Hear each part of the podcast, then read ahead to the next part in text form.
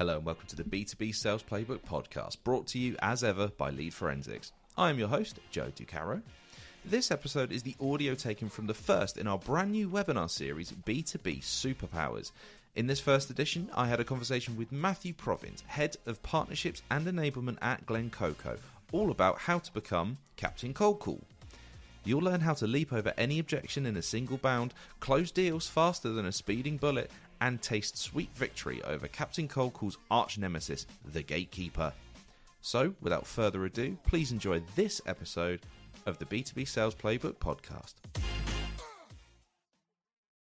So, armed with exceptional communication skills and unwavering confidence, Captain Cold Call possesses the ability to connect with prospects and turn even the coldest leads into warm opportunities. So, Matthew, as we know, a lot of superheroes have an Achilles heel or a weakness that can deter their performance. So, what is the kryptonite of cold calling? Yeah, so this is one I actually spoke with my colleagues about to see if they agreed with me. Um, and we, we all agreed it's having expectations going into a call. That is probably the, the biggest Achilles heel that anybody can have. The best cold callers don't go into it expecting it to be a cold call or convert into a meeting. They go into it expecting to have a conversation and build a relationship. Mm. Um, the, the the best thing you can legitimately do is just be a human being, be yourself, um, go in and have your questions ready to go, um, but also be prepared to answer questions with your prospects and don't get uh, defensive or off put w- with the objections. I know we're going to go more over objections later, and I'll, I'll cover my bases there. But that that's overall it. Is just having expectations. I know that's a big thing, mostly with newer or green SDRs. Um, and that's something that you get better at as you go on to, into the career. But if that's something I had been told going in, I would have ramped up even faster. Yeah, I suppose it's as you say, like it's a, a, mistake that you probably make very early on in your career mm-hmm. is going, well, this call is definitely going to sell like straight away, right? Straight yeah. off the bat. So can we go a bit more into the building the relationship side of things then? What what techniques do you use to help build rapport when you're on a cold call? Yeah. Um, once again, I know we're going to go into active listening later, but that's probably the, the, the number one thing you can really implement um, when it comes to building a relationship. Um, is just legitimately showing the person that you care about them, their time, their day, their job, their company, every little piece of information available. It's um, it's very psychological. Um, you know, I, I, studied psychology when I was going to college. I ended up dropping out, but that's I, I, ta- I took a lot of those skills from learning what I got from my professors and implemented that when I trans- transitioned into my first SDR role. Um, it's truly just understanding what that person on the other side of the phone is going through mm. as you're having that conversation with them, putting yourself in their shoes and understanding, okay, if this person were to say this thing to me, how would I respond? Right a hundred percent. Yeah, the number of times that I, I have to put myself in in those shoes when I'm looking at, you know, if we're creating a piece of content for Lead Forensics or something like that, I have to look at it and say, okay, if I'm seeing this for the first time, what is my initial reaction to this? Does it work? So, how much of it is then also you, because you're trying to find out what pain points that your mm-hmm. prospect mm-hmm. has? How much of it is then trying to determine whether or not they're a good fit for you in the same way that you're uh, that you're a good fit for them? Does that make sense? Yeah, um, I'm going to say something that some SDRs and leaders won't like, um, but disqualifying Please. is more important than qualifying. Um, I'm just going to say that off the bat. Um, it is more important to find somebody who's not going to fit because then that gets you a step closer to finding somebody who will fit, right? Um, and even then, right, when you're using your disqualify your disqualification questions, you may find that this person may be a fit later on. And so now, not only have you found out that this person doesn't work now, but you've created a warm lead six months down the line, a year down the line, whatever it is. Then you can reach back out from them, reach back out to them at that point. Um, and now you've already built that relationship up, and getting that lead into a meeting is super easy. Mm. So, I mean, uh, we we mentioned right uh, right at the very start of this that we were going to come to objection handling. So let's let's go into that right now. So, objection handling it's it's a common foe for salespeople. So, what techniques can we equip ourselves with to make sure we're ready for action when we're cold calling? Yeah, so this one is probably fairly uh, typically hard to implement. Um, it has to become a habit. Um, it's using yes and rather than yes but, right? Um, I, there's a surprising amount of SDRs I speak to and enable that don't know that. Um, uh, especially new coming into the field, even sales leaders that I they've they've tried to close me on demos and they go, yeah, but compared to our competitor, I don't care what you're like compared to your competitor. I want to know what makes you unique, right? Why should I be speaking to you right now, right? I, I may speak to your competitor. That shouldn't matter to you. What should Hmm. matter is what makes you good, not better, but good in your own unique way, right? So when somebody throws you an objection, oftentimes that's going to be a pain point that you can utilize. Be like, yeah, and I completely agree with you on that point, and we can actually help you with this as well, right? It's just using and and and and and moving forward through that. Once you use the word but, that creates a negative connotation and it immediately sets your prospect away from you. It's a very political power move, um, and it's something that creates. It's something that takes a lot of time to really implement and use. I even catch myself many times using yes but rather than yes and, and I've been doing this for a while now. Um, and so it just you know you just have to mentally think: How am I talking? How does my prospect hear me? And sometimes just slow down. It's it's it's better to have a pause in your conversation than it is to go um uh but right things like that. Absolutely, and I think just there's a few points I want to, to cover off on that one. So the the yes and thing that resonates with me particularly because like I'm aware that a lot of improvisational comedians say that that's the rule, isn't it? You Mhm. always yes and you go with the bit. Um, exactly. but buying yourself that time something that i've discovered when i've been doing you know recordings podcasts anything like that as much as i don't want there to be dead air within the call or within the show whatever it is i'm doing sometimes the person on the other end of the line will fill that silence for you. If you deliberately leave that pause it's it's on both of you. It- both of Yep. you are, are recognizing okay there is a silence. Someone needs to fill it. And 50% of it is them. So Mhm. then what might happen is you leave a little you just take a breather calm yourself down from whatever you know just br- bring yourself back to um to center yourself what might happen in that silence is they open up with something else that you can go oh actually that is something that we can use right Yep. Exactly. Um, I, no, I think that's a superpower move right there, right? Because if your prospect is truly interested and they want to have that conversation with you, they will be the ones filling that silence, and then you immediately know, oh, I have them on the hook, right? I just need to continue this conversation and reel them in. Absolutely. Well that's fantastic tips. Thank you matthew. That's a fantastic piece of value that you've given for uh, for everybody watching this. So uh, i think we've covered off the um the active listening piece. Did you Yeah. want to add anything more to active listening at all? Um, I mean, the most important thing is active listening is not just shutting up, but it's also asking questions, and not not just any questions, but the right ones, right? You got to make sure your questions are open ended, right? Because once your prospect gives you a yes or no, that part of the conversation's done, right? It's very hard to continue that part of that conversation. So asking them an open ended question rather than you know, is your favorite color green? It's why is your favorite color green, right? Um, which that, that is my favorite color, so how to say it um, but that that's going to be a huge pointer because then that continues the conversation down the line. Surprisingly, people don't do that as often um, as I'm listening through people's cold calling. I'm like, what? Why are you using closed-ended questions? Um, Mm. Right, and that's probably one of the biggest pieces of feedback I have to give SDRs every day. Again there's a, there's a, a parallel with myself there. That's absolutely right. I try and make sure that every question i ask it's not a simple yes because suddenly oh well that's that answered then. Let's move on to the next thing. So Yeah. no fantastic. Um so getting back to captain cold call then resilience is absolutely a key power of captain cold call so how can we emulate this when we're handling rejection? Yeah. Um, handling rejection is something at the very beginning of your career, it's very important to internalize that majority of the time you're not failing. Um, it's just exactly how sales is, right? So you need to have the mindset of when I get this no, I'm a step closer to getting a yes from the next person, right? That, that's all it truly is. And let's be realistic, not everybody's going to be cut out for it. Um, people are going to churn. That's just how it is. But if you're one of those people where you can stand up and be like, I'm not going to take this rejection as a failure. I'm going to take it as a learning lesson on how I can improve. Um, or most of the time, it's just going to be that person was going to say no matter no was going to say no matter what I said or asked, right? Um, and you just have to you have to get over yourself. That, that's that's really it, right? um, the the sooner you realize that, the not only the easier your career is going to be as a sales rep, but the better you're going to be as a sales rep. Um, because you're going to be able to continue smiling while you're dialing, right? nice, very good. Yeah, it, it puts me in mind something that I I've only recently like learnt myself. So a, a, friend of mine, Tyler Witt, who um, also works for Lead Forensics, he's a fantastic sales leader. He said the thing to do when facing the constant rejection that you get with cold calling is separate yourself.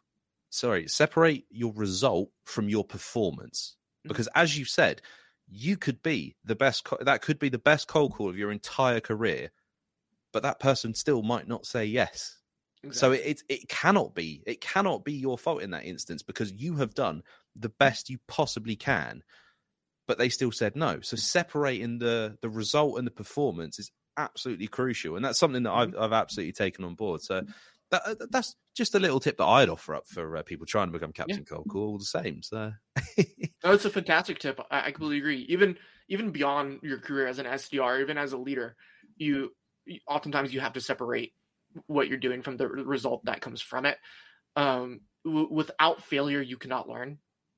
Right. 100%. Albert Einstein made a, a, quote about that. I don't know what the exact quote is, but something like if you if you don't fail, if you only succeed, if you're perfect, then you don't learn anything in life.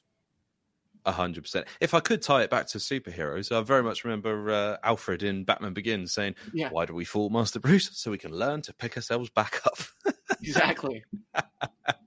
you can really tell I'm enjoying this superheroes uh, angle that we're going for for, for oh, this webinar. Oh, yeah. It's fantastic. No, I'm a, I'm a huge nerd. I, I, love superheroes too, so I appreciate this a lot. oh, that's fantastic. You're a perfect fit for us, then, Matthew. Um, let's move on to uh, the my next point. I want to ask you about.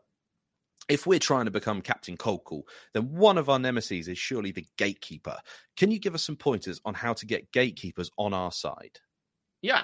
So I think the first thing is actually not to think of your gatekeeper as a nemesis. Uh, I, I oh, nice. Okay um, your gatekeeper can become your best friend or your champion, right? As we call it within the sales world. Um, you know, most sales leaders, if you're listening to this, you you get cold calls throughout the day. I get cold calls throughout the day, and sometimes they annoy me. Right? I've had a busy day. I'm a little bit grumpy, but one thing I will never do is treat somebody badly. Right?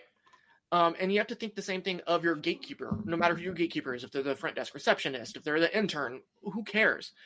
the first thing you want to ask them is, How is your day going? So and so, right? Treat them as a human being, develop them into your champion, right? Because um, I, I, was listening to a call the other day. and I had a session with one of the SDRs on our platform. Um, I spoke with her directly about this. The next call she made, she said, Hey, so and so, how's your day going? Blah, blah, blah. And then that gatekeeper gave her the direct mobile line to the decision maker. Right. And it was go. as simple as just treating them like a human. That's all. That's that's the only secret. That's that's really all you need to know. Mm. But be genuinely interested in that as well. It's, I suppose exactly. it, it's the difference. Oh yeah, how you doing? Versus, hey, how you going? How's your day? Everything going all right? What'd you have for lunch? What are you having for your dinner? Something like you know, something exactly. like that. I suppose. So we're trying to convert them from our nemesis into our allies. Is what you're saying? Exactly. Um, I mean, there's a lot of superheroes that have done that, right? Batman versus Superman. Superman became Superman became the ally after the great fight after he was revived from the dead. Uh, you look at it exactly the same way. Uh, he remembered who he was, uh, and your gatekeeper can remember who they are, and their job is to help you.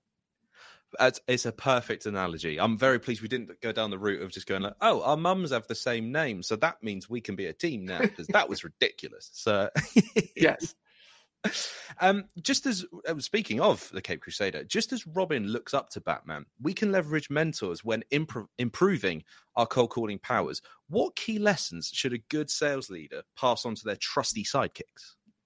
Yeah. Um, before I really delve deep into that, I want to say your mentor is not an end all be all to your success your your mentor can give you the resources and can enable you to be successful but it is legitimately up to you whether or not you will be successful. You have to make that proactive decision and look retroactively upon yourself it is if you are truly going to do that because not every person is going to be successful but each person has their own version of what success looks like. So going deep in going deeper into that with what actually getting a mentor looks like uh, my first mentor in the sales space was a dude named matthew binder. All the matthews are fantastic uh, would highly recommend following him. He's going to listen to this and be like matt stop stop having people follow my linkedin. Um but um the, the first thing he ever told me um was probably two to three months into my career as an SDR, maybe four. and he said keep track of everything, build out a sales playbook, right? Because um, while some of sales is luck, right, it's kind of a, a small part of it, right? Sales is all about strategy and data. So if you can keep track of your strategies that are working, you can keep track of your data points behind those strategies that are working, um, then you can replicate those processes and become successful. Not only that, but that helps you get promoted as well in the future when you can present to your manager and beyond. This is what I did to become successful. This is why I should get promoted or I should get a raise or whatever. Part two, um, work with your AE, work with your manager, VP of sales, whatever. Figure out what they've done and are doing to be successful. Replicate those processes. Now, the one thing that people the one thing that the biggest mistake that people make within replicating another person's processes is using that 100% of the time right? It is their process because it is it is their process. It works with what they do. It works with their personality. So now what you have to do is take their processes and align it with who you are as a human right but what once you figured out how their processes work that's when you can do that typically takes anywhere from two weeks to three months to really figure that out mm. everybody has a different learning curve and that's fine right? Don't don't beat yourself up because you're slower than SDRA, right? You two years from now may be more successful than SDRA because you took the time, right? It's the tortoise versus the hare, right? It's the same idea there. I was desperately trying to think of an analogy that works in, in superhero formats. Me yeah, too. I suppose, I'm think of one. I, am sure that Ant Man fought someone big at some point. We can maybe yeah. use that one. Absolutely. It, it's it's all well and good. I guess it's taking certain lessons from mentors and applying them at appropriate points rather than wholesale copying. Because as you said, what works for person A isn't going to work for person B. Correct. Exactly. Um, Matthew, I I love it when uh, this goes around on LinkedIn. So I have to ask you this: uh, Do you have a favorite cold call opener, or a favorite superhero catchphrase? Oh man, um, you did say you were a nerd, so I realize I am putting you on the spot here, but I'm sure there's one in the backlog. Maybe. Mean, my the the wheels of my brain are turning right now. Um, well, for my favorite cold call opener, mm. um, is I, I, can go with maybe I can give both. Let's see. Uh, my favorite cold call opener um, is probably just the very simple one of, "Hey, this is a cold call. If you find whatever I'm saying disinteresting at any point of this call, feel free to hang up on me." When you give somebody an out and they don't take it, they never will take it. I suppose, uh, but opening it up with that, it's the permission isn't it? Saying, look, because mm-hmm. you know, you you, I completely understand why you like that that opener because you've identified the pain point with cold calls is sometimes it's the wrong time. You go, oh, I really don't have time to speak to this person. So just by saying, look, I know where you are with these. Feel free to do exactly what you want to do at any time. I, that's that's a smashing one. The one that I, I really remember that went round uh, it was uh, last year. It was just getting overused and overused and overused. Was the um, can I have twenty seven seconds of your time?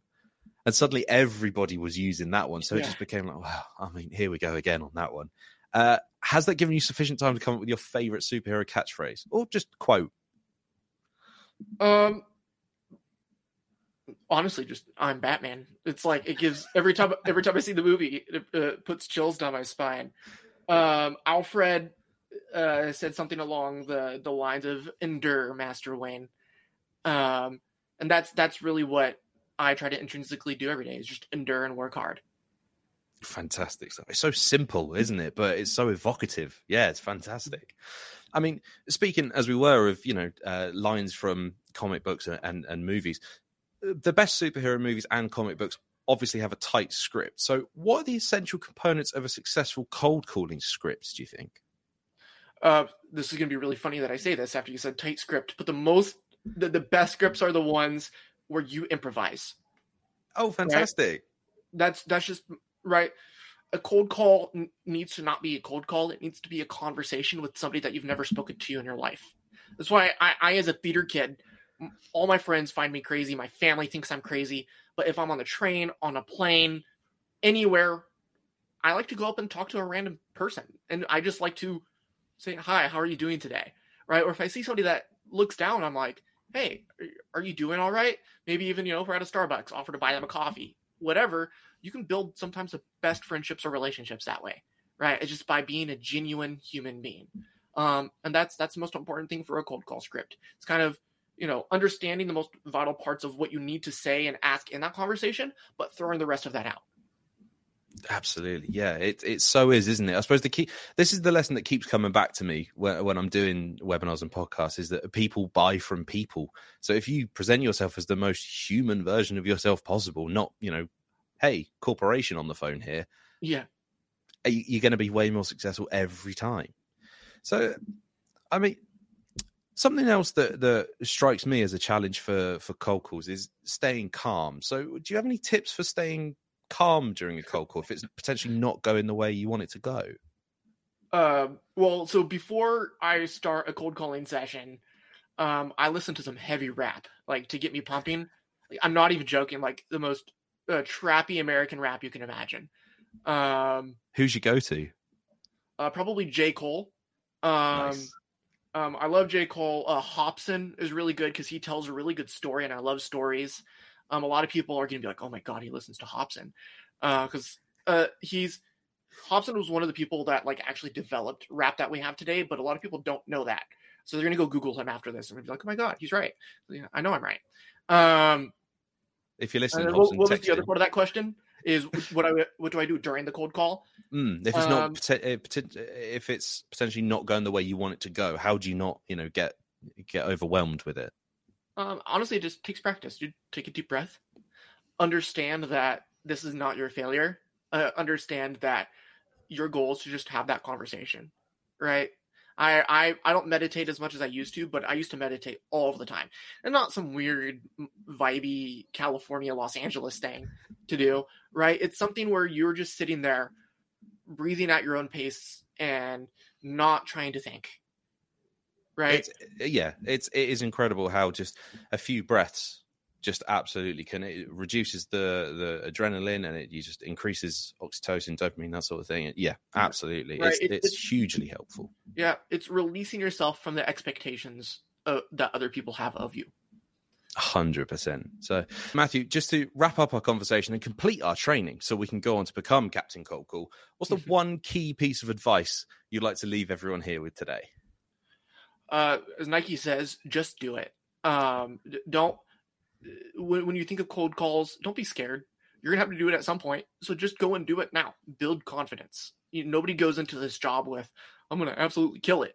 I was I was ready to poop my pants the first day I had a cold call, right? And I was thrown at enterprises my first day as an SDR, um, and right, I I didn't do 100 percent well. I, I did book one meeting within my first like two months, right? And then and then I became a good SDR. So don't be afraid. Just go and do the job. If I may add to that, as my mum likes to say, feel the fear and do it anyway. Darn right. Excellent stuff. Matthew, thank you so much for sharing your B2B superpowers with us today. Thank you. Well, there we go. Matthew Provins on becoming Captain Cold Call. I really hope you enjoyed that conversation because I had a lot of fun recording it and I hope you got some value out of it. Matthew was a fantastic guest. Thank you so much to Matthew for joining me and thank you for listening. Remember to subscribe to the B2B Sales Playbook podcast wherever you get your podcasts and give us a five star rating where possible. We'll be back next week for another episode of the B2B Sales Playbook podcast.